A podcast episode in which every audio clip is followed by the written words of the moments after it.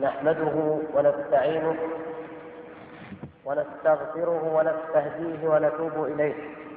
ونعوذ بالله من شرور أنفسنا ومن سيئات أعمالنا. من يهد الله فلا مضل له ومن يضلل فلا هادي له. وأشهد أن لا إله إلا الله وحده لا شريك له. وأشهد أن محمدا عبده ورسوله. أما بعد أيها الاخوان الكرام السلام عليكم ورحمة الله وبركاته. وبعد فإن موضوع حكمة الوجود مما لا يخفى على كل مسلم. ولولا أن الله تبارك وتعالى أمرنا بالتذكير وبين لنا ما في التذكير والذكرى من الخير والفائدة لما تحدث عن مثل هذا الموضوع. ولكن الإنسان وكل إنسان كذلك قد يتعمق في العلم وقد يتعمق في العمل أيا كان العمل وينسى الهدف والأساس والمنطلق لذلك العلم ولذلك العمل. ومن هنا يحتاج المرء دائما إلى التذكير إلى أن يذكر بأمور هي بديهية لا تحتاج إلى تفكير. لكن هذا الأمر البدهي لو فكر فيه الإنسان وتأمل لوجد أنه يغير حياته جميعا بناء على تفكير جديد في ذلك الأمر البدهي المعهود. وحكمة الوجود ماذا وراء هذا الوجود؟ لماذا خلقنا؟ من أين جئنا؟ إلى أين نذهب؟ هذه أسئلة تراود كل إنسان من حيث هو إنسان لا من حيث كونه متحضرا متعلما مؤمنا كافرا لا علاقة بهذه الصفات جميعا. كل إنسان بما أنه إنسان فإنه تراوده هذه الأسئلة دائما في أي بيئة عاش في الأزمان السحيقة الغابره أو في هذا القرن أو في القرون القادمه في أي بيئة في أي زمان. لا بد أن هذا السؤال يلح على الإنسان. من أين جئت؟ وما هدفي من هذه الحياة؟ وإلى أين أذهب؟ هكذا فطرة أودعها الله تبارك وتعالى في قلوب جميع العباد. الحيوان هو المخلوق الذي لا يفكر إلا في اللحظة التي هو فيها.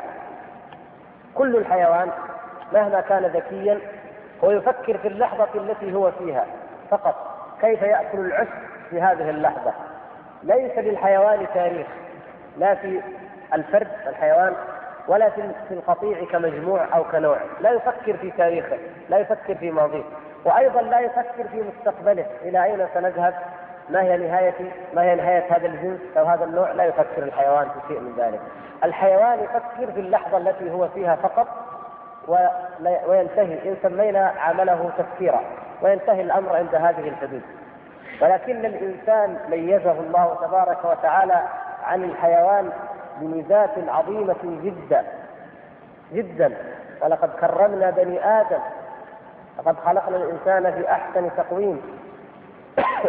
تكريم عظيم بخصائص خصائص عضوية خلقية خصائص تكوينية خصائص عقلية روحية كل أنواع الخصائص التي ميز الله تبارك وتعالى بها الإنسان. فمن ذلك أنه يفكر هذا التفكير ويسأل نفسه هذا السؤال. ولكن الهداية إلى الجواب الصحيح الاهتداء إلى الجواب الصحيح ليس من شأن كل إنسان. هذا فضل من الله تبارك وتعالى. أما السؤال نفسه أما القضية ذاتها فإنها مركوزة في الفطرة. والله تبارك وتعالى كما قال سبح اسم ربك الأعلى الذي خلق فسوى والذي قدر فهدى. ويقول على لسان نبيه موسى عليه السلام لما قال له الطاغية فرعون قال فمن ربكما يا موسى؟ قال ربنا الذي أعطى كل شيء خلقه ثم هدى.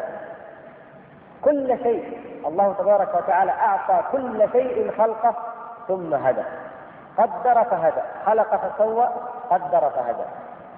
الهداية أصل الهداية تكفل الله تبارك وتعالى به وهذه نعمة كبرى وفضل من الله تبارك وتعالى. لم يكلنا إلى أنفسنا. تكفل لنا بهذا الشيء العظيم الثمين الذي به لا تكون الحياة حياة إنسانية أصلا. هذه الهداية هل معناها أن كل إنسان يعرف الجواب الصحيح؟ لا. لكن معناها أن كل إنسان ميسر له أن يعرف الجواب الصحيح. فطر الله تبارك وتعالى العباد جميعا على الإيمان به وعلى معرفته على التوحيد. كما قال جل شأنه فأقم وجهك للدين حنيفا فطرة الله التي فطر الناس عليها لا تبديل لخلق الله. لا يمكن بأية حال من الأحوال أن يولد إنسان إلا وهو على هذه الفطرة.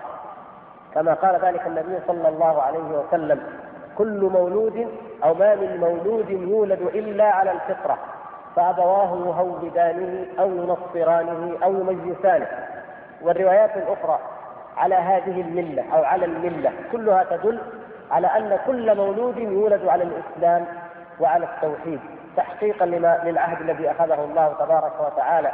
وإذ أخذ ربك من بني آدم من ظهورهم ذريتهم وأشهدهم على أنفسهم ألست بربكم؟ قالوا بلى. فكل إنسان ميسر له أن يهتدي إلى الجواب وهو يعرف أن الله خلقه لعبادته سبحانه وتعالى وأن هذا الخالق معرفة معرفته أن معرفة الله هي أعز ما يسعى إليه كل موجود وكل مخلوق وهي الغاية التي ليس بعدها غاية أبدا. لكن الذي حدث هو الابتلاء من الله تبارك وتعالى. وهذا ما دل عليه القرآن أيضا. يقول الله تبارك وتعالى إنا هديناه السبيل إما شاكرا وإما كفورا. فهو تبارك وتعالى مع بيانه لحكمة الوجود ومع أنه فطر الناس على الهداية والاهتداء إليه لكنه جعل مكان الابتلاء ومحل الابتلاء. إما شاكرا وإما كفورا. هكذا الإنسان. يمكن أن يكون هكذا ويمكن أن يكون هكذا. الجاهلية الأولى التي بعث النبي صلى الله عليه وسلم فيها نعني بها جاهلية قريش والعرب ماذا كانت نظرتهم للوجود؟ كانوا يقولون ما هي إلا أرحام تدفع وأرض تبلع وما يهلكنا إلا الدهر. هكذا. وقال قائلهم أموت ثم بعث ثم حشر حديث خرافة يا أم عمرو. لا يتصورون أن لهذا الوجود حكمة ولا غاية. إنما هي أرحام تدفع تنتج المواليد ثم أرض تبلع في النهاية ولذلك قالوا أإذا كنا عظاما نخرة؟ قالوا تلك إذا كرة خاسرة. كيف بعد أن نكون عظاما نخرة؟ نصبح في حياة نعود إلى حياة جديدة فالوجود عندهم ينتهي بهذه الحياة الدنيا فقط.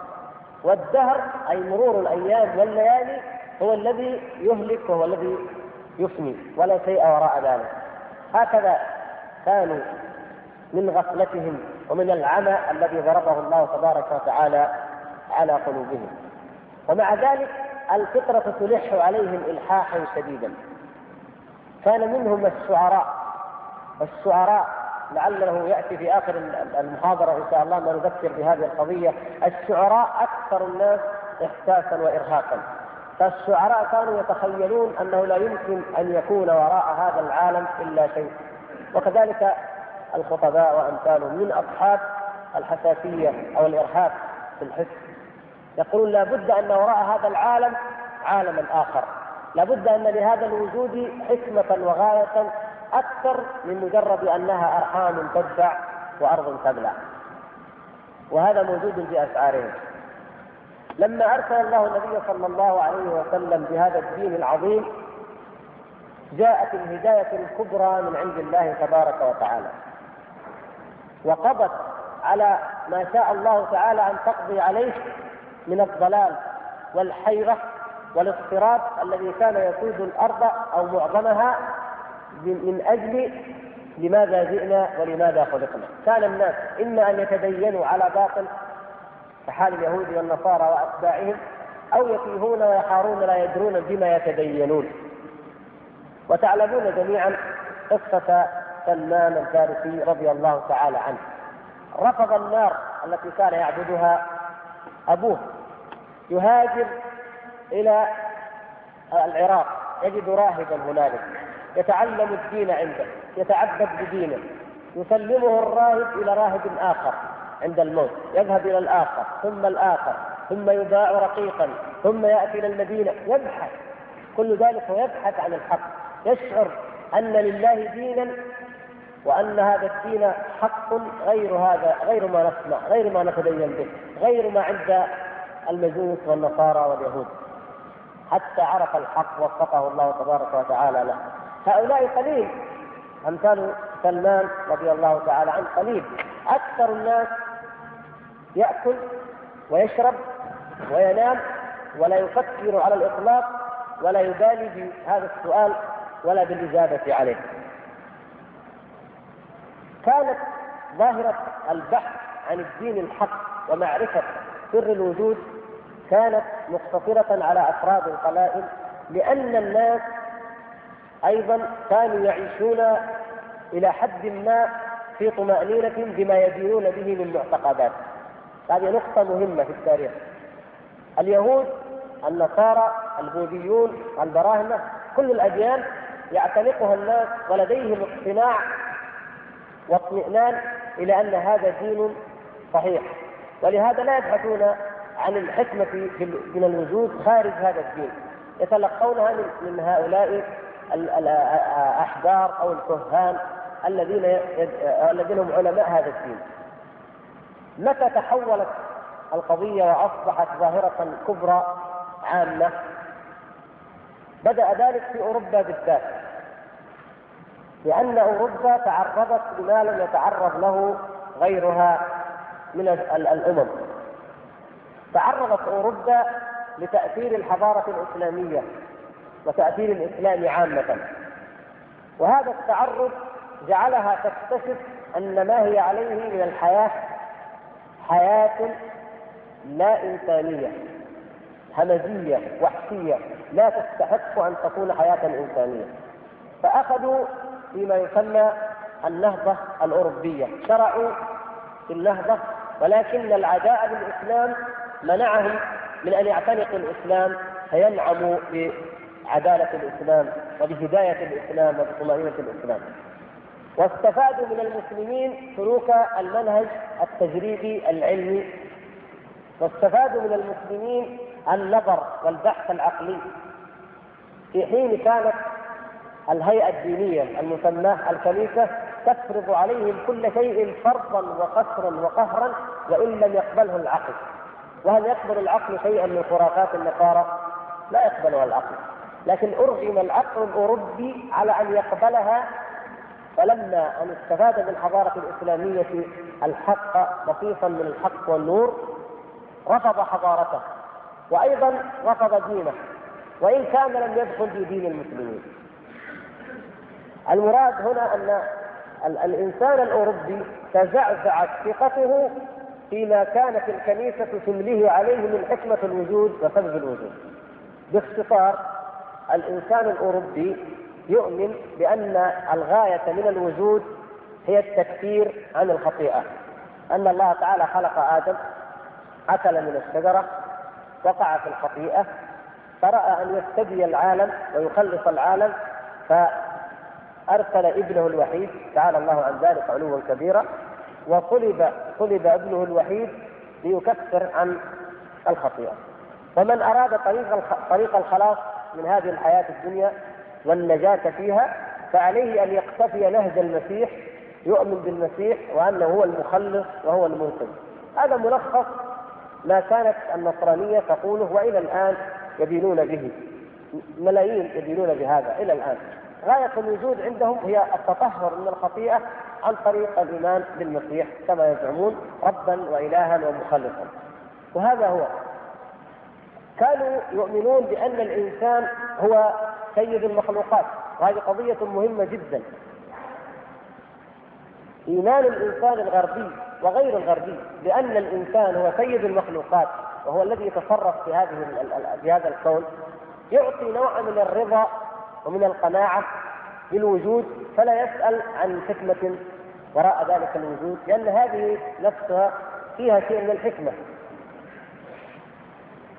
الذي حصل في أوروبا أن الناس فقدوا الثقة في هذا كله قليلا قليلا.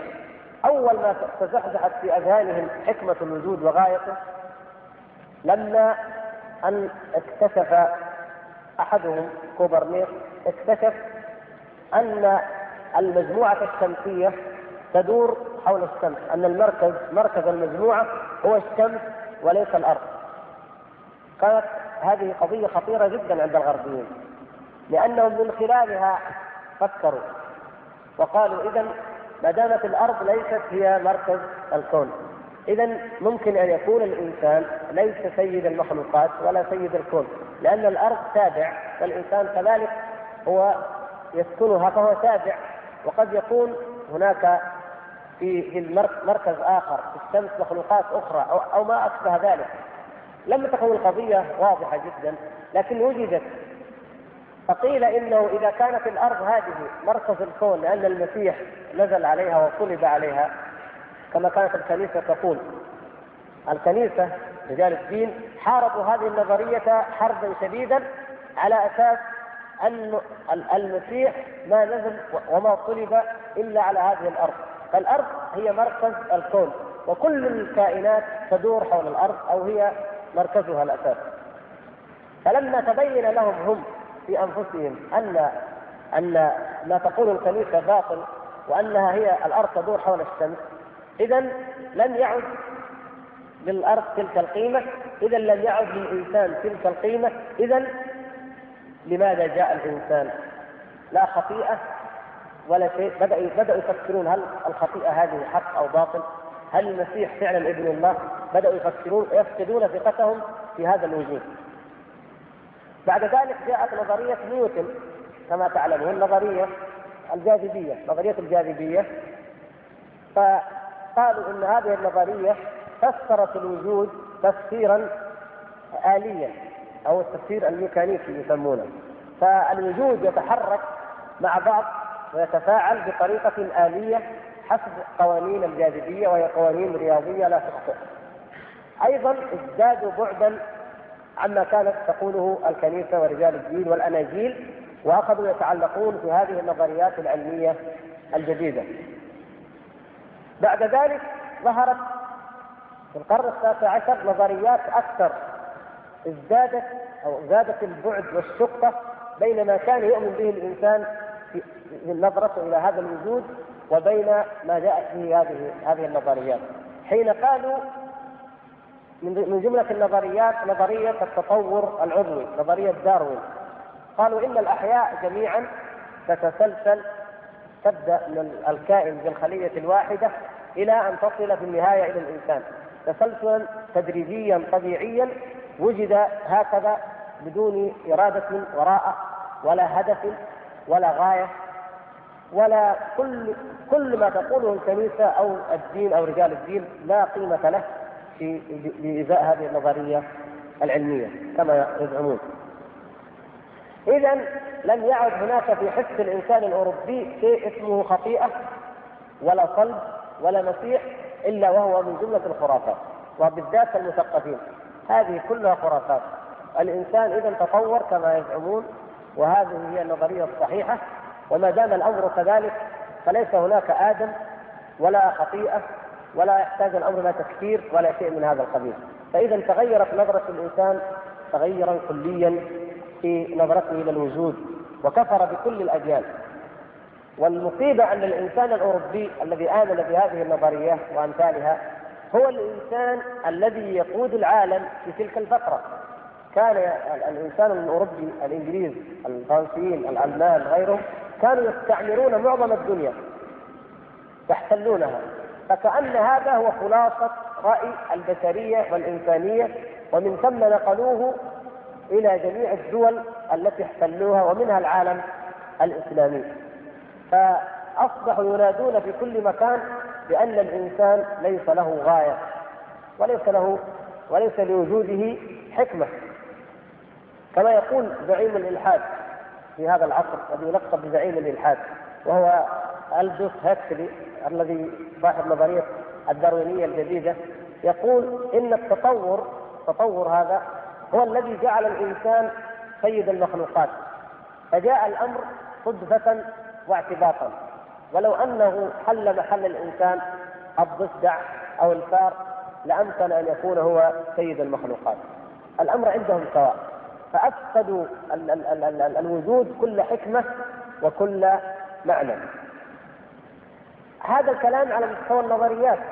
ماذا ما هو أثره على مستوى الحياة الفردية للانسان الناس تركوا الكنائس تركوا المواعظ تركوا قراءة الأناجيل الإنجيل هي أناجيل تركوا كل ذلك وبدأوا يقولون كل هذا خرافة.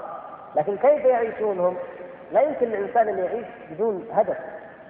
فكانت فرحة الانتصار أو الانبهار بالعلم وما حقق من منجزات تغشي الأعين قليلا قليلا. لكن وجد الشعراء وجد الأدباء وجد أناس يفكرون لأن هذا سؤال فطري في كل نفس. قالوا هل من المعقول أن يكون الإنسان جاء هكذا؟ وليس له هدف ولا غاية. واحتاروا. كانت الحيرة الكبرى التي وقع فيها الإنسان الغربي عامة الأوروبي والأمريكي هو أننا ليس لوجودنا معنى ما الحل؟ وتعددت الإجابات. منهم من قال العلم لا دخل له في الفلسفة فنحن في المعمل نبحث عن وجود الأشياء عن الظواهر العلمية وكذلك علماء الاجتماع يبحثون عن الظواهر الاجتماعية لكن لا شأن للعلم بالفلسفة. فنحن نبحث الكون مثلا لا نبحث لماذا جاء الكون. لا يهمنا هذا. نحن نبحث ما هو الكون فقط. لماذا جاء؟ هذا سؤال فلسفي. لا لا دخل لنا به. وهم يعاندون الفطرة لأنه كلما يبحث في شيء من الكون يأتيه السؤال لماذا جاء هذا؟ لماذا هكذا؟ فيعاند الفطره يقاوم الفطره بهذا الحل وهو أنني أجعل هذا من مسؤولية غيري. أنا باحث في الأحياء في الفلك في الطبيعة. لا لا, لا دخل لي بغيري. غيري هو الذي يجيب على هذا السؤال. أنا أجيب فقط كيف خاصة المادة كيف تتركب كيف تتألف وهذا هذا حدود علمي. فأصبح يعني الإنسان يجد عالما فيزيائيا أو فلكيا كبيرا ويتكلم عن دقة الكون عن عجائب النبات عن عجائب الأحياء عجائب خلق الله عز وجل. وإذا سأله وماذا وراء هذا؟ وكيف نشأ هذا؟ يقول لا تحول الدرس لا تحول الموضوع إلى فلسفة. نحن نتكلم كلام علمي فقط. وكأن العلم عدو للبحث عن الحقائق الأساسية. وحالهم هو كما قال بعض العلماء كمثل الإنسان الذي كان في فناء بيت من البيوت كان في الحوش ويرى البيت من بعيد يعجب به ويقول هذا البيت لابد أن له صاحب عمله وبناه وهندسه وصرفه ودبره. فلما أن دخل الإنسان هذا ترقى حتى استطاع أن يفتح الباب دخل. كلما فتح بابا قال الآن أيقنت أن هذا البيت ليس له أحد ولا بناه أحد ولا هندسه أحد. فكيف وهو في الخارج يؤمن بأن هذا البيت لا بد أن له مهندس لا بد أن له مالكا وأن له موجدا؟ فلما دخل ورأى النقوش ورأى الزخارف ورأى آه، التخطيط العجيب الدقيق أخذ يقول الآن كلما يزداد في معرفة دقة البيت ونظامه وهندسته يقول الآن ازددت قناعة بأنه ليس لهذا البيت مالك ولا أحد ولا مهندس. هذا هذا هو حاله الإنسان عندما كان أميا ساذجا لا يعرف من الكون هذا إلا المظاهر يرى السحاب ويظن أنه ملتصق بالسماء. يرى النجوم ويظن أنها عبارة عن لمبات صغيرة في الكون. لما تعمق في الكون ورأى المجرات والسدم والآفاق البعيدة قال الآن ايقنت أنه ليس لهذا الكون إله. كيف كيف يكون هذا؟ الفطرة عكس ذلك.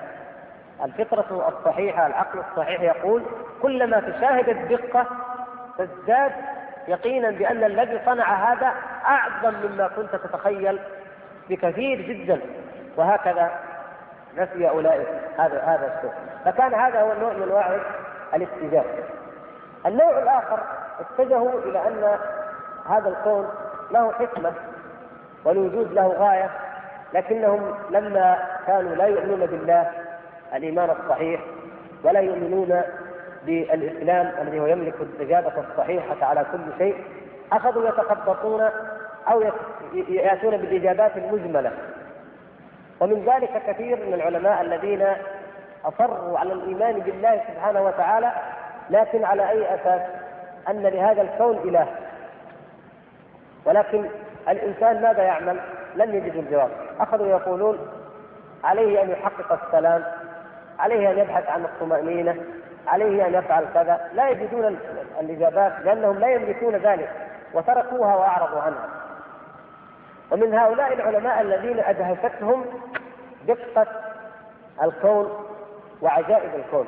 مثلا أحد العلماء الأمريكان الكبار تعرفون كتابه والذي ترجم باسم العلم يدعو للإيمان وهو كريستي موريسون. هذا الرجل رد على هاكسلي الذي هو زعيم الإلحاد كتب هاكسلي كتابا يقول الإنسان يقوم وحده رد عليه هذا موريسون بكتاب عنوانه الإنسان لا يقوم وحده وترجم باسم العلم يدعو للإيمان. ذكر فيه أمورا عجيبة. تفصيلات دقيقة لحكمة الأحياء لكنه لم يذكر فيه شيئا عن حكمة وجود الإنسان. هذا لا يملكه الإنسان الغربي تكلم عن الهداية تكلم عن وجود كل شيء مثلا يعني أمثلة مثلا في باب موضوع الهداية. يقول إن الطيور التي تعشعش في بيوتنا في فصل ما من الفصول تهاجر وتقطع آلاف الأميال فوق البحار في فصول أخرى ثم تعود إلى نفس العشق هذا شيء يثير الانتباه هذه الهداية. يقول إن الثعابين المائية أشياء كثيرة ذكرها يعني منها هذا الشيء أن الثعابين المائية على نوعين ثعبان الماء الأوروبي وثعبان الماء الأمريكي. ثعابين تهاجر من المحيط الأطلسي إذا تجمد إلى باتجاه المناطق الاستوائية الدافئة إلى برمودا مثلا. تهاجر وتموت هنالك لكنها تبيض في المناطق الاستوائية. والذي يحصل أن الثعابين الصغيرة المولودة أنها تكون بعد أن تكبر فتعود تهاجر إلى المناطق التي كانت فيها آباؤها في أوروبا أو في أمريكا بحيث أنه إذا جاء إذا ذهب الثلج وجاءت الفصل المعتدل الأوقات المناسبة نجد أن كل بحيرة فيها الثعابين المائية. هناك نوع من الهداية وكأن الثعبان يعود إلى المكان الذي كان فيه أبوه ولا يذهب إلى بحيرة أخرى. وأكثر من ذلك المسافة التي يقطعها الثعبان الأوروبي أكبر بطبيعة الحال من من شواطئ غرب أوروبا إلى برمودا أطول مثلا من أمريكا بطبيعة الحال. فوجدوا أن عمر الثعبان الأوروبي أطول بأشهر من الثعبان الأمريكي كأن هذا حساب للمسافة الزمنية. كل شيء فيه حكمة. نظر إلى النمل قال وجد أن هذا النمل أنواع. من هذا النوع آه يعني مملكة النمل عجيبة جدا لكن الشاهد فيه نوع من النمل يطحن الطعام. هذا النمل الطحان يجمع النمل الطعام هيئة النمل الطحان يطحن الطعام يطحن الحب يجمعه في مخزن يطحنه ويجمعه. إذا انتهى الطحن انتهى موسم الجمع. وجاء موسم الأكل من المخزون يقوم النمل الآخر فيقتل النمل الطحان. انتهت حكمة وجوده. هذا جاء ليطحن. طحن نقتله. لأنه لو بقي لأكل مما طحن. والآن انتهى الأمر. هو يكفي أنه طحن فيقتل هذا النمل. ما في حكمة من وجوده إذا يموت. أشياء عجيبة. يعني لما وجد مثلا ذكر وغيره من الكتب مثلا عناكب نوع من العناكب التي تعيش في الماء. هذه العناكب تغوص وتجري عشها في أي شيء ثابت في في في قعر البحر. تصعد إلى سطح الماء تحتفظ بفقاعة من الهواء تعود وتنفخ تضعها في العش ثم فقاعة أخرى وهكذا. وتذهب تأتي حتى تأتي بفقاعات ينتفخ العش من من الهواء ويكون فيه البيض والمولود المواليد التي تضعها هذه العنكبوت. في جو لقاع البحر بعيد عن العواصف بعيد عن الأخطار ولكن في نفس الوقت الأكسجين موجود. لأن العنكبوت اخذ الأكسجين من الهواء الطلق فتعيش. وهذا الأكسجين يكفي لأن تعيش العناكب حتى تكتمل. إذا اكتملت تخرج وتصبح مثل الأم. تسبح في الماء تصعد الأكسجين الطبيعي في الخارج تعيش. وتبدأ تصنع اعشاشا جديدة. أشياء لما وجدوا أن كل شيء له حكمة وكل مخلوق كما قال سبحانه وتعالى أعطى كل شيء خلقه ثم هدى. كل شيء له نظام يمشي عليه. إذا انتهت الغاية من وجود هذا الشيء أو الحكمة من خلقه ينتهي وجوده تلقائيا وكأنه لا مبرر بعد ذلك لبقائه. من الظواهر العجيبة التي أثارت اهتمام العلماء من هذا النوع ظاهرة انتحار الحيتان. يتعجبون لماذا تنتحر تنتحر؟ تكون في أعماق المحيط وتخرج جماعات ضخمة فتنتحر على الشواطئ. ترمي نفسها حتى تموت. ومعلوم ان ان أن احرص شيء عند السمك أو الحيوانات المائية التي لا تعيش إلا في الماء أن تعيش في الماء. لو وضعت السمكة بعيده عن الماء تتدحرج بأي شكل حتى تلقي نفسها في الماء. فكيف تقذف؟ كيف تقذف هذه؟ فكيف يقذف الحوت نفسه عامدا متعمدا على الشاطئ ليموت؟ أخذوا يفكرون قالوا لا بد أن الحيتان مما قيل يعني بدأت تشعر بأنه لا معنى لوجودها. وجودها لا معنى له لا حكمة من وجودها. ولذلك رمت نفسها. ووجدت جماعات تطوعت جماعات إنسانية لأعمال إنسانية كما يقال تذهب إلى الشواطئ وتعيد الحيتان إلى الماء لتعيش. طيب أين هذا بالمناسبة أين هذا العمل الإنساني من الالاف الذين ينتحرون من البشر ولماذا ينتحرون؟ في السويد وبعض دول اسكندنافيا الدول التي تسمى الدول الراقية أكثر الدول رقيا كما يقولون وتقدما وضعوا مستشفيات خاصة للانتحار. الذي يريد أن ينتحر يذهب ويسجل اسمه سبب الانتحار يعني العشيقة طردته رسب في الاختبار الوظيفة ما ترقى أي سبب من الأسباب يعني التي تدل بطبيعتها على أن هذا الإنسان لا يدري ما لماذا وجد ولا لماذا خلق. يكتب هذه المعلومات ويدخلونه غرفة خاصة ينتحر يقتلونه بطريقة معينة. يقولون هذا العمل أفضل من أن يذهب إلى الشواطئ فيعكر على المصطادين وعلى السواح ينتحر في شاطئ ينتحر من مبنى شاهق ويعكر على النزلاء. هذا هذه الحياة. هذا هؤلاء البشر الآلاف من البشر الأوروبيين الغربيين عموما. جايين من الغرب؟ يشعرون بأن حياتهم ليس لها معنى وأن وجودهم لا حكمة من ورائه وأنهم حيارى ضائعون لا يدرون لماذا جاءوا وإلى أين يذهبون. كما عبر الشاعر النصراني شاعر المهجري ايليا أبو ماضي عندما قال جئت لا أدري من أين ولكني أتيت ولقد ابصرت قدامي طريقا فمشيت أنا امشي أم الدرب يسير؟ لست أدري. ولماذا لست أدري؟ لست أدري. لا يدري ولا يدري لماذا لا يدري. هو يعبر عن الحياة التي عاشها بنو دينه النصارى والتي يعيشونها إلى اليوم. في, في أكثر أنحاء العالم لم يجدوا حكمة لهذا الوجود فماذا كانت النتيجة؟ إما الانتحار كما اختاره كثير منهم إما البحث عن قاعدة من الطمأنينة تستقر عليها القلوب كونوا جماعات كبيرة في أمريكا بالذات نحل حتى تذكرون الجماعة التي قبل عشر سنوات تقريبا انتحرت بشكل جماعي أكثر من 800 شخص في الأمازون وهم من أمريكا. هذه لما وقعت هذه الحادثة أوصى الكونغرس بدراسة هذه الظاهرة في الولايات المتحدة.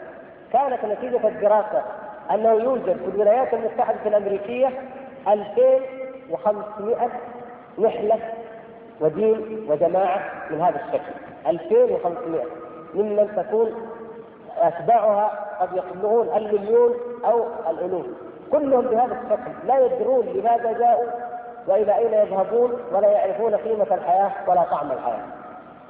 وتكون من هذه الجماعات عصابات يذهبون إلى البلاد التي تشعر بالطمانينه في نظرهم. وسألوا أي البلاد أكثر أكثر إيش؟ أكثر انحطاطا وتاخرا في الحياة. لماذا؟ تصوروا أن التكنولوجيا والتقدم والصواريخ والطائرات والرفاهية أن هذه هي السبب في ضياعهم، الحضارة هي السبب، فقالوا نبحث عن أحط بقاع العالم في الحضارة ونعيش فيها. ولذلك يذهبون إلى نيبال، نيبال دولة داخلية في شمال الهند تعيش حياة بدائيه أو شبه بدائيه.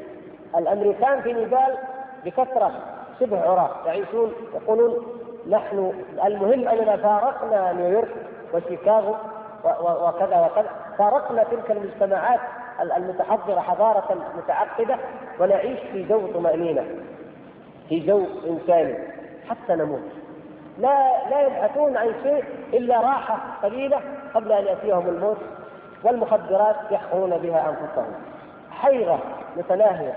لا يدرون لماذا جاءوا لماذا خلقوا إلى أين يذهبون؟ لا يدري ولا ولا ولا يخطر على بالهم أن في امكانهم ان يعرفوا ذلك أو أن يعلموه.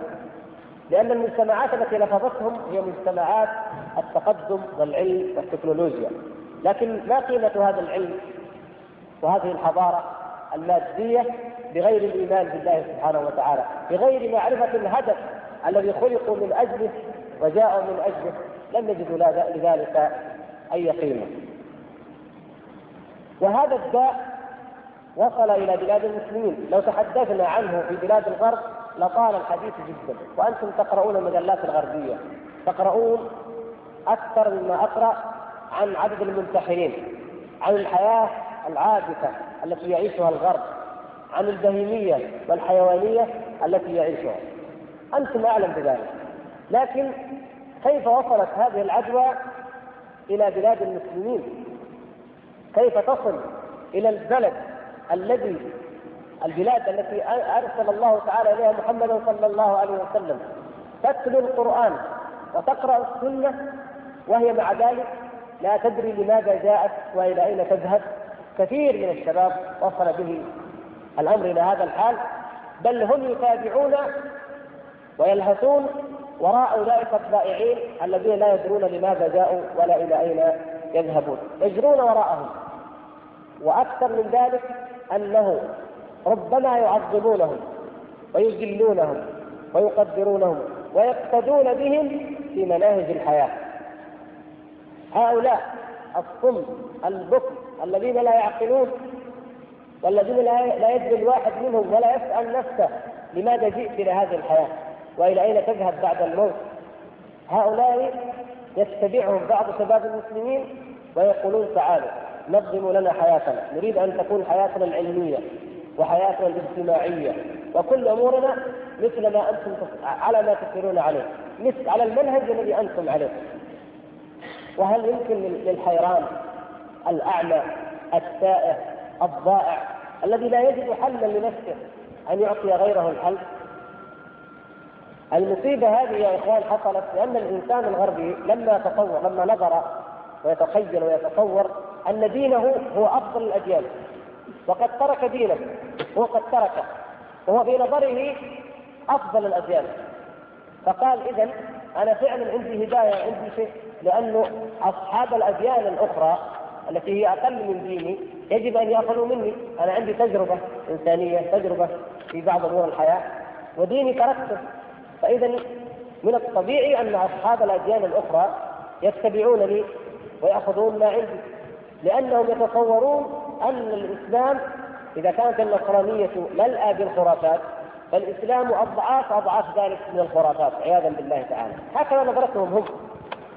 ونحن نصدق نظرتهم ونصدق ظنهم حين نتبعهم ونقتبس مناهجهم ونقتفي آثارهم حتى نسير عليها ونكيف أنفسنا وفقها. هذا شئنا أم أبينا هو واقع الحال. كأننا نقول للعالم الغربي لن نتخذك قدوة إلا لأنك تملك من الحق ما لا نملك. ولأنك تركت خرافات النصرانية فنحن أيضا نترك خرافات الإسلام عياذا بالله. هذا واقع الحال. وإن كان بعض المقلدين لهم يقولون لا نحن لا ناخذ منهم الدين لكن ما الذي تاخذ منهم؟ ألا تاخذ منهم منهجك وحياتك وكل أعمالك؟ هذا هو الدين. هم لا يملكون غير ذلك. دينهم هم تركوه إلا ما بقي من تعصب له ضد الإسلام. أما أما إذا قورن دينهم بالإسلام فيتعصبون لدينهم ويقولون ديننا صحيح والإسلام باطل. وأما إذا قلت لهم ما رأي العلم في دينكم قالوا ديننا باطل. هو باطل من الوجهة العلمية والعقلية. لكن من جهة مقارنته بالإسلام لا. هو الحق هو الصحيح لأنه لا يجيز تعدد الزوجات لأنه لا لا يحرم المرأة من كذا الكلام الذي تسمعونه من التفاهات والخزعبلات ويقولون الإسلام هو الذي يقف حجر عشرة أمام الحضاره وأمام الرقي وأمام التقدم.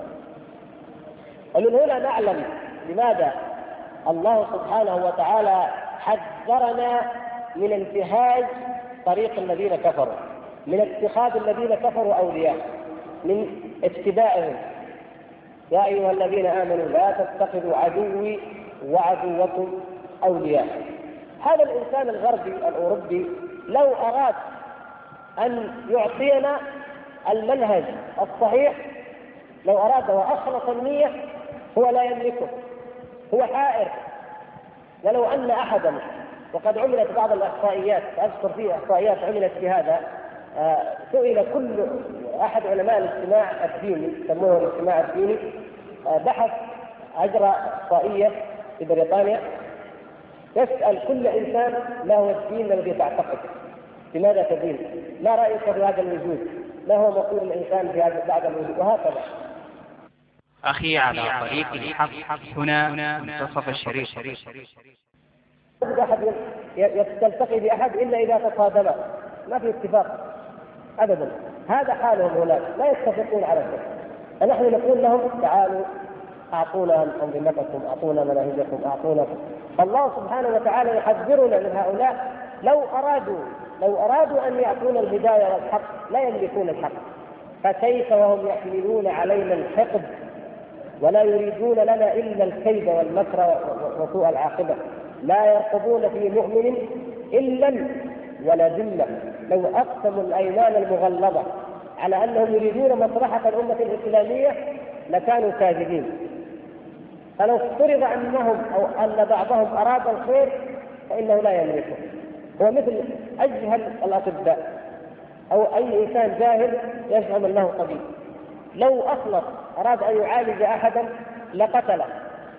لا لأنه يريد أن يقتله لكن لأنه ليس بطبيب هؤلاء الغربيون ليسوا بأطباء بل هم متعمدون يعني هم قتلة قتلة لهذا الدين. لا يريدون أن هذه الأمة تعود إلى مجدها لحظة واحدة. وأنا أعطي أسباب حتى تعلموا أن الحائر الضائع الذي لا يدري لماذا جاء وإلى أين ذهب لا يمكن أن يهدي أحدا غيره.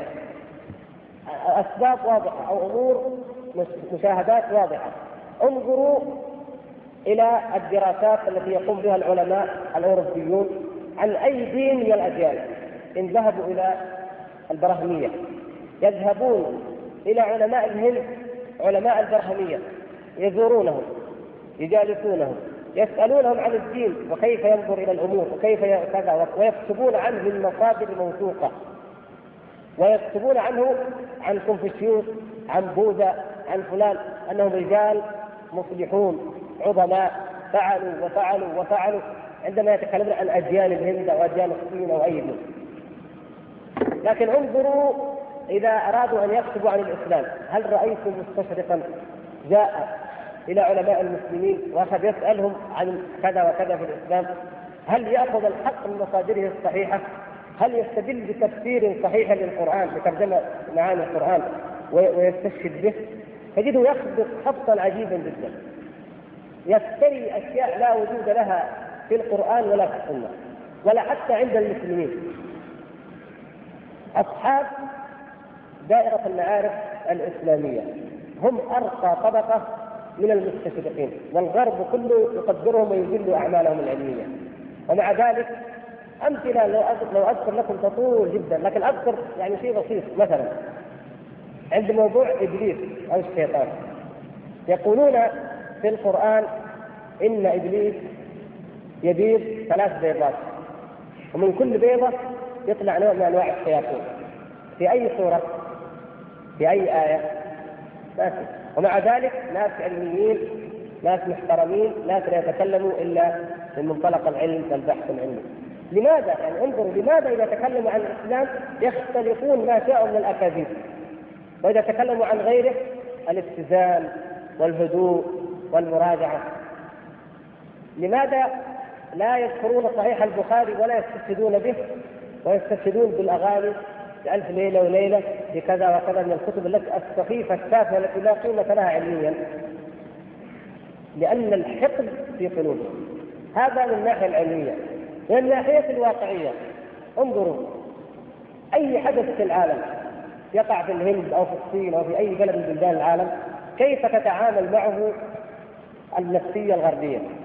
ينظرون إليه نظرة مجردة. يأخذون الأخبار من مصادرها. يجرون المقابلات مع زعماء الطوائف الانفصالية أو الثوار أو ما أشبه ذلك حتى لا يقولون عنهم إلا القول الذي أخذوه منهم. أو يقولون تنسب الحكومة إليهم كذا حتى لا يكونون مفترين. فإذا جاء الأمر إلى بلاد المسلمين تلفق التهم كما يشاءون عن المسلمين. كما يشاءون. ولا يسألون أبدا ولا ولا يستفسرون من صاحب الشأن من المسلمين ما رأيك في كذا ولماذا قلت كذا؟ أبدا. إنما يلفقون ما شاءوا ويقبلون التهم كما يشاءون وتغلق القضايا. ولهذا كثير من القضايا الإسلامية لا نعرف حقيقتها إلا إذا جاءت مجلة إسلامية أو صحيفة إسلامية وقد تكون متأخرة جدا ويقولون حقيقة الموضوع كذا وكذا. بينما نحن سمعنا في الاذاعات الغربية والصحف الغربية أن الأمر يختلف تماما. وهكذا. الامثله لا تخفى عليكم وهو أن هؤلاء الذين لا يدرون لماذا جاءوا ولماذا خلقوا ولا لا يؤمنون بالله ولا باليوم الآخر لا يمكن أن يريدوا لنا الخير وبالتالي لا يمكن أن يعيشوا هم بانفسهم عيشة إنسانية. وكما بدأنا عندما قلنا إن الحيوان هو الذي يعيش عمره لحظة بلحظة ولا يفكر فيما مضى ولا في في الاتي أكثر هؤلاء الناس. لو سألتموهم تجدون أنهم أو نظرتم إليهم أنهم يعيشون كالحيوان يفكر في ذلك اليوم فقط. كيف يسهر كيف يلعب؟ كيف يترفه فقط. في حدود ذلك اليوم. لا يدري لماذا جئت ولا يدري إلى أين أذهب. لا أنا يعني هو في ذاته ولا الجنس الإنساني ابدا. وهذا شيء مجمع عليه بين الشرق والغرب. فيقول لكي نعلم أنها تربية عامة وليست حدوثات فرديه البيان الشيوعي الذي قامت عليه الشيوعية والعالم الشرقي ينص على أن مطالب الإنسان الرئيسية هي الغذاء والمسكن والجنس أي المطالب الحيوانية فقط. وكذلك العالم الغربي في أي مجال تنظر تنظر وتدرس مجال العلاقات العامة مجال الدراسات الاجتماعية مجال البحوث الاقتصادية. يقولون الغاية التي تسعى إليها المجتمعات والدول والأفراد هو الرفاهية الاقتصادية السعي إلى تحقيق أكبر ربح مادي وأكبر نسبة من التنمية ومن التقدم الاقتصادي. هذه هذه غاية الشرق والغرب. فإذا مطالب حيوانية ونظرة حيوانية وليس للإيمان بالله سبحانه وتعالى أي أثر ولا تفسير نكتفي بما سبق من المحاضرة نجيب على بعض الأسئلة. ولا نحب أن نطيل عليكم إن شاء الله. لكن الاسئله كثيره نأخذ بعضها مثلا الأخ يقول لقد اهتممت بموضوع الحضارة واثرها في المجتمع. هل سوف ترجع الدنيا كما كانت؟ وما هي الحضارة التي تسعد الإنسان وترقى به إلى كمال الإنسانية؟ هل سوف ترجع الدنيا كما كانت؟ يعني بمعنى أن الإنسان سوف يتخلى أو سوف يفقد هذه الحضارة الموجودة اليوم؟ الحياة الإنسانية مد وجزر حتى أن بعض العلماء الباحثين من الأوروبيين يقولون إنه لا يبعد أن تكون قد وجدت حضارات قبلنا أرقى منا ماديا ثم تدمرت لأي سبب من الأسباب إما انفجارات آه، نووية أو أي سبب من الأسباب. الشكل الجانب الشكلي من الحياة جانب الرقي المادي التكنولوجي وعدمه هذا يرتفع وينخفض على مستوى الإنسانية جميعا وعلى مستوى الشعوب أيضا. يمكن شعب من الشعوب يوما ما يكون هو قائد العالم في الحضارة المادية وقد يسلم القيادة إلى شعب آخر وهكذا. ولهذا الآن الولايات المتحدة مثلا كانت تخشى من اليابان. الآن اليابان وأمريكا يخشون مثلا من كوريا وهكذا. ممكن أي شعب هذه لا علاقة لها بالدين ولا بالهداية ولا بالرشاد. ممكن أي شعب يمكن له ماديا لكن هل تدوم؟ لا تدوم. لا تدوم إلا ما إلا ما دامت على الإيمان وعلى التقوى. فإذا كانت الحضارات التي تقوم على الإيمان والتقوى واتباع أمر الله سبحانه وتعالى تسقط إذا انحرفت وارتكبت المعاصي والترف والفجور. فما بالكم بالحضارات التي قامت من أصلها على المادية والإلحاد. فهي تذهب وتعود إلى أن يرث الله تعالى الأرض ومن عليها وقد تقوم الساعة والناس في قمة من الحضارة المادية وقد تقوم وهم دون ذلك بكثير وقد تقوم وهم أنواع أو أخلاق. وإن كانت الأحاديث الصحيحة الواردة مثلا في قتال المسلمين للروم في آخر الزمان حين يقرب خروج الدجال ومن ثم انتهاء هذا العالم يقول النبي صلى الله عليه وسلم إني لا أعرف أسماء خيولهم أنهم يقاتلون على الخيول ويربطون خيولهم بالزيتون. هذا يدل على أن وسائل القتال سوف تكون بالوسائل المادية المعروفة سابقا وليست بالوسائل الحديثة. والله تعالى أعلم. هذا من علم الغيب الذي لا يعلمه إلا الله. الذي يهم هو ما هي الحضارة التي تسعد الإنسان وترقى به إلى كمال الإنسانية. هي الحضارة التي تقوم على الإسلام. الإسلام.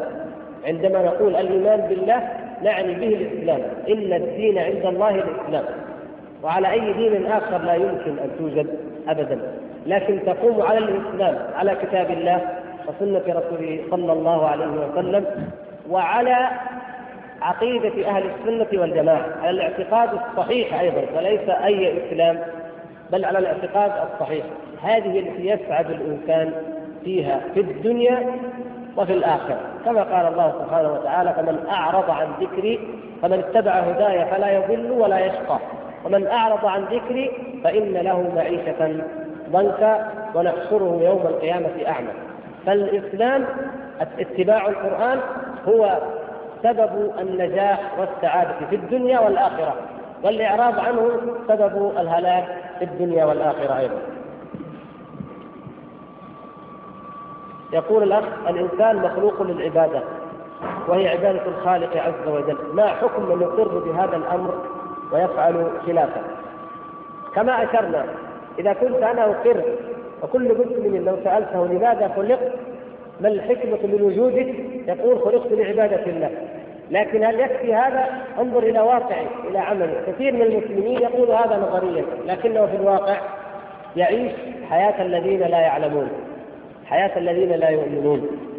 فلذلك كما قلت لا يكفي الإنسان الإقرار النظري.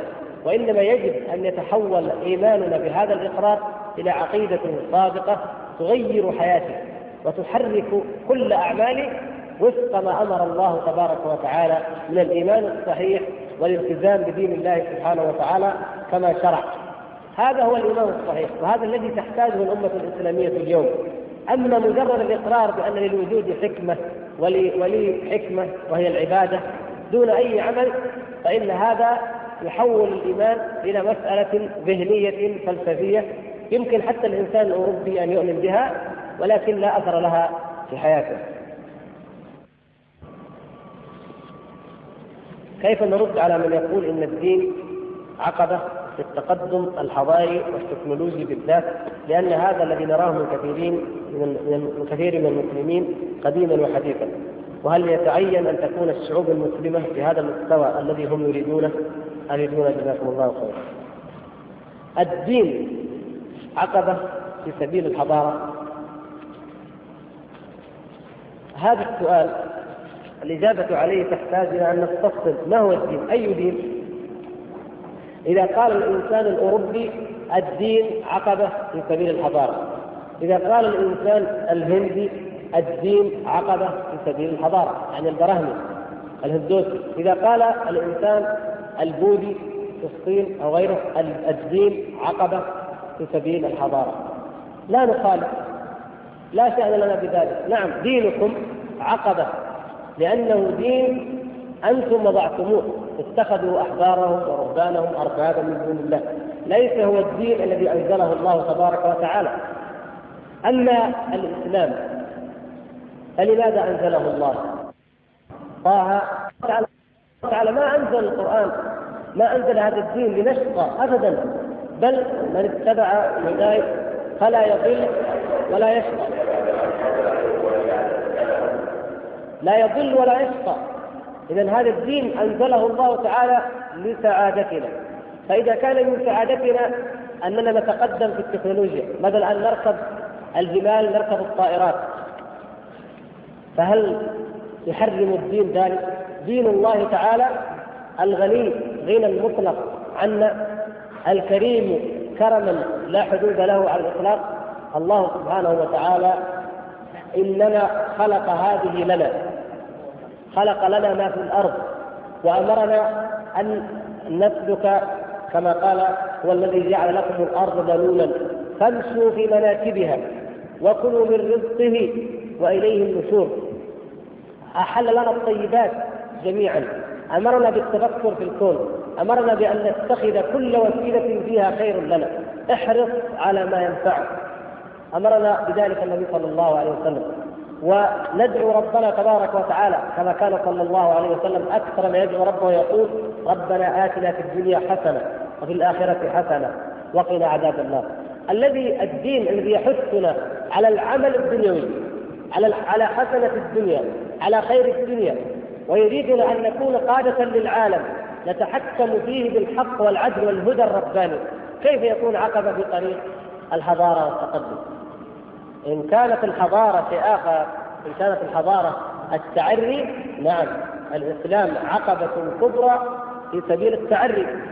إن كانت الحضارة إدمان المخدرات التلاعب بمصائر خلق الله عز وجل بالقوى المادية التكبر على عباد الله سبحانه وتعالى بهذه القوة التكنولوجية هذه الإسلام يقف ضدها. نعم.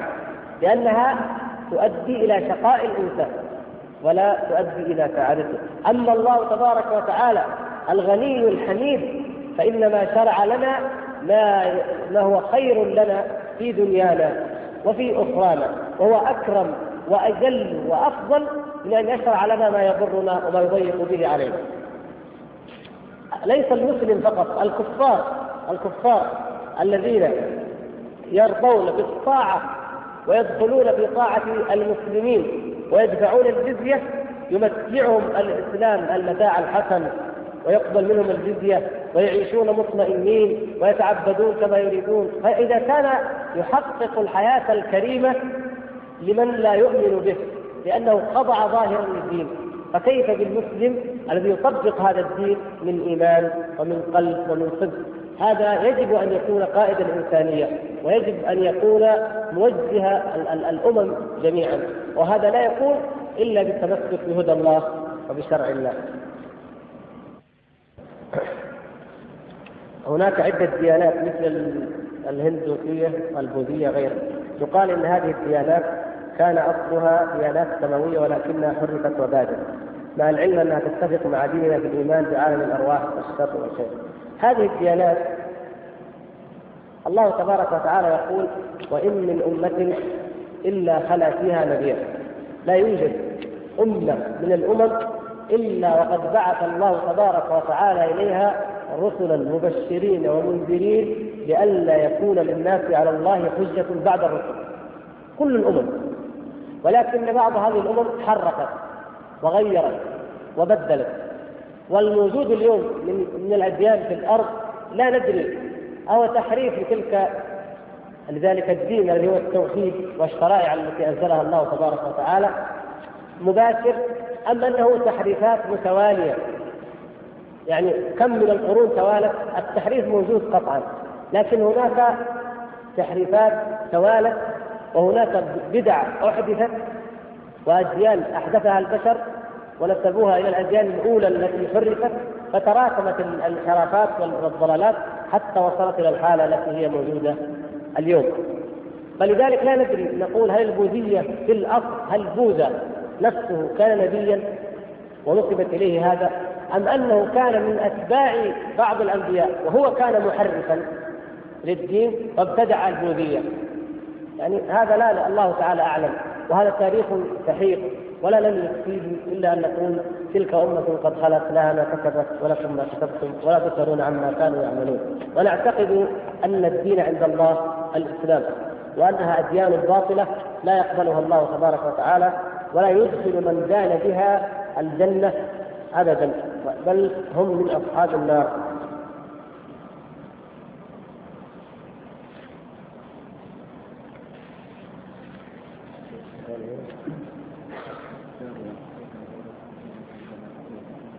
كيف يمكن الرد على نظرية داروين؟ هو الرد على هذه النظرية وعلى غيرها له جانبان. الجانب الأول نحن المسلمين من إيمانا منا بديننا وبصحة ما نحن عليه من الكتاب والسنة الحمد لله. فنحن الأصل المفروض أننا لا نتأثر بها على الإطلاق. وأننا لا تجد أنها لا تجد في بلاد المسلمين موضع قدم أبدا لأننا نعلم جميعا أن الله سبحانه وتعالى خلق آدم عليه السلام ومن ثم تناقلت الذرية السلالة الإنسانية أو الجنس البشري من ذرية آدم وحواء عليهم السلام. فهذا لا شك فيه عند أي مسلم عالم أو جاهل. أما ما يتعلق بالأحياء الأخرى هذا لا يهمنا كثيرا ما يتعلق بالأحياء الأخرى. الذي بالذات ما يتعلق بالإنسان هل تطور من غيره أم لا. الأحياء الأخرى إذا أثبتوا أن الله تعالى هو الذي خلقها لكنه جعل بعضها ينتج من بعض ما في مانع. قالوا هي وجدت بذاتها عن طريق التولد الذاتي عن طريق فيروس من من من الشمس نزل عن طريق الخرافات التي يقولون هذه هنا نرد عليهم. الجانب الأول هو جانب الرد الديني، الرد العلمي من الكتاب والسنة، هذا معروف ومعلوم لدى كل مسلم، ومن شك في ذلك فهو كافر.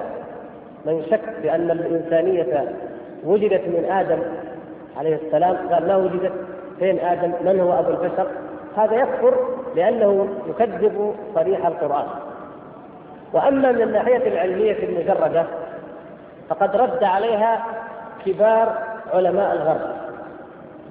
ومن الردود العلمية عليها أن نظرية التطور تقوم أساسا على أن الأنواع تتطور عضويا بحيث تنتج انواعا جديدة. كل نوع ينتج نوع آخر. فعن طريق الوراثة المتسلسلة المتتابعة تنتج أنواع جديدة. هذا ملخص النظرية. الذي يرد به العلماء المعاصرون على النظرية يقولون إن داروين لما كتب هذه النظرية لم تكن لم يكن يعلم هو ولا علماء عصره شيئا عن ناقلات الوراثة. ناقلات الوراثة الجينات. هذه لم تكتشف إلا بعد داروين في زمان وهذه لم يكن يعلمها هو ولا من كانوا معاصرين له. وهذه الناقلات أو الخلايا التي كل جسم وجدوا أن جميع الأحياء تتكون من خلايا كما هو معروف. وجدوا أن كل خلية تحمل كل خصائص الجنس يعني الخلية الإنسانية هي كأنها مصغر للإنسان ككل. ولهذا يقولون مثلا التوائم التوائم تتشابه لأنه يعني خليتين حيتين متقاربتين انتجت التوائم. لكن لا يوجد لا يوجد على الإطلاق رجلين أو إنسانان متشابهان في كل شيء لا يوجد ابدا. لا يوجد على الإطلاق. لابد من فروق عضوية بين كل إنسان وإنسان. لا في القديم ولا في الحديث. فلا يمكن أن فناقلات الوراثة هذه خلايا. هذه علم جديد اكتشف وفيه من العجائب ما يبهر الألباب. لم يكن داروين ولا من كانوا معه يعلمون شيئا عن هذا العلم. وإنما نظروا نظرة ظاهرية فقط. يعني في تشابه بين بعض الحيوانات وبعض قالوا يمكن هذا اصله هذا من الشكل الخارجي. لكن لما ننظر إلى إلى إلى حقائق الدقيقة العلمية كالخلايا وما يتعلق بها نجد الفروق المختلفة المتباينة جدا بحيث لا يمكن ولا يصح باي حال من الأحوال أن يقال إن هذا الجنس هو أصل لذلك الجنس ابدا. هذا رد من ردود كثيرة جدا يقولها علماء الأحياء الكفرة الغربيون ردا على نظرية داروين. كيف يمكن مواجهة الإعلام الغربي وحملاته على الإسلام هنا وفي بلاد الغرب؟ هذا السؤال يجرنا إلى قضية كبيرة جدا أكبر من هذا السؤال وأكبر من هذا الموضوع وهو أننا دائما نسأل كيف نقاوم الشيوعية؟ كيف نقاوم الإلحاد؟ كيف نقاوم النظريات الوافده؟ كيف نقاوم التشويه الذي يقوم به الإعلام الغربي؟ كيف كيف كيف؟ وأنا أقول إنه لا يمكن ابدا أن نقطع ألسنة الناس عنا لا يمكن ابدا ولا يمكن ابدا أن نصل إلى مرحلة نأمن بها شر الشر أو الغرب ابدا. ولن ترضى عنك اليهود ولا النصارى حتى تتبع ملتهم. لا يمكن. وكذلك جعلنا لكل نبي عدوا من المجرمين وكفى بربك هاديا ونصيرا. نحن اليوم كما يقول بعض العلماء ندفع ضريبة الانتماء للإسلام. كيف؟ ليس فينا من الإسلام إلا ما يعلمه الله. شيء قليل جدا. لكن الغرب ينظر إلينا على أننا مسلمون. بعض المسلمين صاروا شيوعيين ماركسيين تماما. لكن الشيوعي الروسي يعاملهم على أنهم ذيل فالشيوعي الأوروبي درجة أولى. الشيوعي الآسيوي درجة ثانية أو الإفريقي. الشيوعي الذي من بلد مسلم هو آخر الشيوعيين وأحق الشيوعيين. الغرب نفس الشيء أوروبا حتى وجد إنسان صار امريكيا تماما في فكره وحياته وكل شيء هذا لا يعتبر أمريكي فعلا، لا ينظرون إليه عنه مثل الأمريكي الآخر، وإنما هو من درجه بعيدة جدا، أحط درجة من درجات الحياة الأمريكية هي التي يعيشها هذا الإنسان. ولذلك نقول كيف نقاوم الإعلام؟ الزنا النوادي الإباحية الاختلاط في أمريكا ممنوع؟ ما هو ممنوع. هل قد سمعتم أن أمريكيا يعير بأنه عضو في نادي مختلط مثلا؟ يقول لك حر الحياة كذا. لكن جاء شاب مسلم ذهب بعثة إلى أمريكا غاص في هذه الأشياء. يقولوا انظروا للإسلام تكتب الصحف. الإسلام كيف؟ هؤلاء الشباب العرب شباب المسلمين يذهبون إلى محلات الدعارة والزنا والخمر. طيب الخمر عندكم حرام في شيء؟ الزنا في شيء عندكم؟ عايشين عليه. 24 ساعة عايشين عليه. لماذا فقط إذا ارتكب هذه الدعارات المسلم سوهتموه؟ الحمد لله على ذلك. هذه نعمة. نحن نقول هذه نعمة. لأن هذا المسلم يحمل ضريبة الانتماء للإسلام وإلا وإن كان ولا يمثل الإسلام. لكن ينتمي إليه. فضريبة ذلك أن تلصق به جميع التهم وإن كانت في نظرهم ليست بعيب ولا تهمة ولا عار فنحن ندفع هذه الضريبة. لا يمكن أبدا أن يسقط عنا الأعداء لا بالإعلام ولا بغير الإعلام ولا يجوز لنا أن نلوم أعداءنا. قل هو من عند أنفسكم. تذكرون المحاضرة أو بعضكم أو كثير منكم التي كانت مثل هذه الليلة في الأسبوع الماضي عن المسؤولية في الإسلام. المحاضر جزاه الله خيرا تعرف لهذه القضية وأفاد وأجاب. أننا نحن المسلمين مسؤولون أمام الله وأمام أنفسنا عن كل هذه الأمور.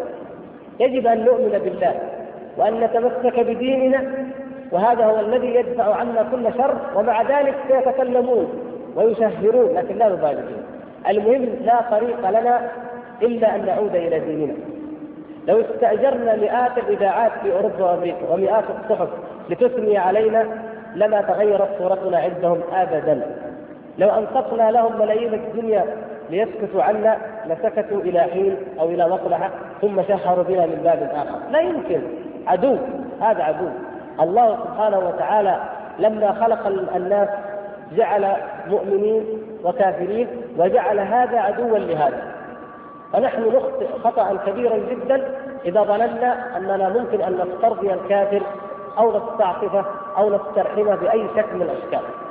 والصحيح أننا نطبق فيه حكم الله وأمر الله ونعامله كما أمر الله سبحانه وتعالى فهذا هو الذي يقينا شرا وإن تصبروا وتتقوا لا يضركم كيدهم شيئا.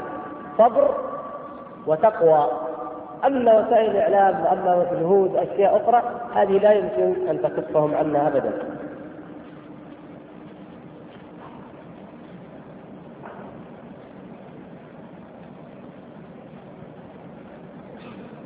في أسئلة يعني حديث كثيرة طويلة لكن المقصود هو مثلا الأخ يقول كيف نربي أبناءنا على فهم العبادة بمفهومها الصحيح؟ نعم هذا مهم في التربية أن نربي أنفسنا وأبناءنا على العبادة بمفهومها الصحيح. بعض الناس لا يفهم من الإسلام إلا أنه عدو للدنيا يحارب الرفاهية يحارب المال يحارب الزوجة يحارب كذا وكذا. هذه ليست هي العبادة الصحيحة. ومن هذا الباب يأتي الإنسان الضال أو الفاسق فيقول لا أحسن نتنعم ونترفه ونجمع المال ونعمل ونعمل ولا نكون مثل هذا الإنسان. وبعض الناس لا يفهم أيضا من الدين إلا يقول لك الدين يسر. كل ما تكلم في أي شيء يقول الدين يسر. ما حكم هذا الشيء؟ ما في شيء الدين يسر الاختلاط الدين يسر الربا الدين يسر أكل المال حرام الدين يسر لا تتشدد لا تفعل. فهذا يبيح كل شيء وهذا يحرم ما أحل الله. وتكون حيرة المجتمع وحيرة الناس من من هذا ومن ذاك. وهذا يرد على هذا هذا يدل ان النبي صلى الله عليه وسلم عاش عيشة الزهد والتقشف والتواضع وكذا وكذا وكذا. وذاك يرد عليه ان الله تعالى يقول قل من حرم زينة الله التي أخرج لعباده والطيبات من الرزق وأنه لن يشاد الدين أحد إلا غلبه وكذا. هذا عنده أدلة وهذا عنده أدلة. ليش؟ هذا أخذ بجزء من الحق وهذا أخذ بجزء من الحق. العبادة الصحيحة لله عز وجل والتربية الصحيحة أننا نأخذ الحق كله. يا أيها الذين آمنوا ادخلوا في السلم كافة. ندخل في الإسلام كله. هو يضمن لك الحياة الصحيحة في الدنيا ويحثك على العمل. هو يضمن لك الحياة الإيمانية المطمئنة وينهاك عن الاغترار بالدنيا. يبيح لك الطيبات لكن ينهاك عن الاغترار بالدنيا والانغماس فيها ونسيان الآخرة. فهو توازن في جميع الأمور. العبودية لله سبحانه وتعالى تكون بأن تكون كل أمورنا في جميع الحياة على الإسلام في جميع المجالات. فلا يغلو طرف ولا جانب على الطرف وعلى الجانب الآخر. وبذلك تكون حياتنا صحيحة وتكون عبادتنا لله سبحانه وتعالى صحيحة وتكون جميع حياتنا عبادة لله سبحانه وتعالى. حتى اللقمة يرفعها الرجل إلى في امرأته له فيها أجر. حتى وهو يأتي أهله وفي بضع أحدكم صدقة. حتى وهو يفكر ويعمل في أمور تنفع المسلمين ولمصلحتهم له في ذلك أجر وهكذا فلا نحارب الدنيا لمجرد أنها دنيا ولا أيضا نحارب التطهر والتزكي والترفع عن متاع الحياة الدنيا وزخارفها لمجرد أن ديننا يسر وأنه يحرم يحل الطيبات ويحرم المحرمات. فالوقت قد انقضى ولا نريد أن نثقل عليكم ولا نملكم ولكن نسأل الله سبحانه وتعالى أن يبصرنا وإياكم جميعا في ديننا وأن يجعلنا ممن يفقه سر هذا الوجود وحكمته ومعناه باتباع أمر الله سبحانه وتعالى والتمسك بمنهج النبي صلى الله عليه وسلم في السر والعلن. وآخر دعوانا أن الحمد لله رب العالمين ونعتذر عن بقية الأسئلة. تفضل الله ونبينا محمد وعلى آله وصحبه.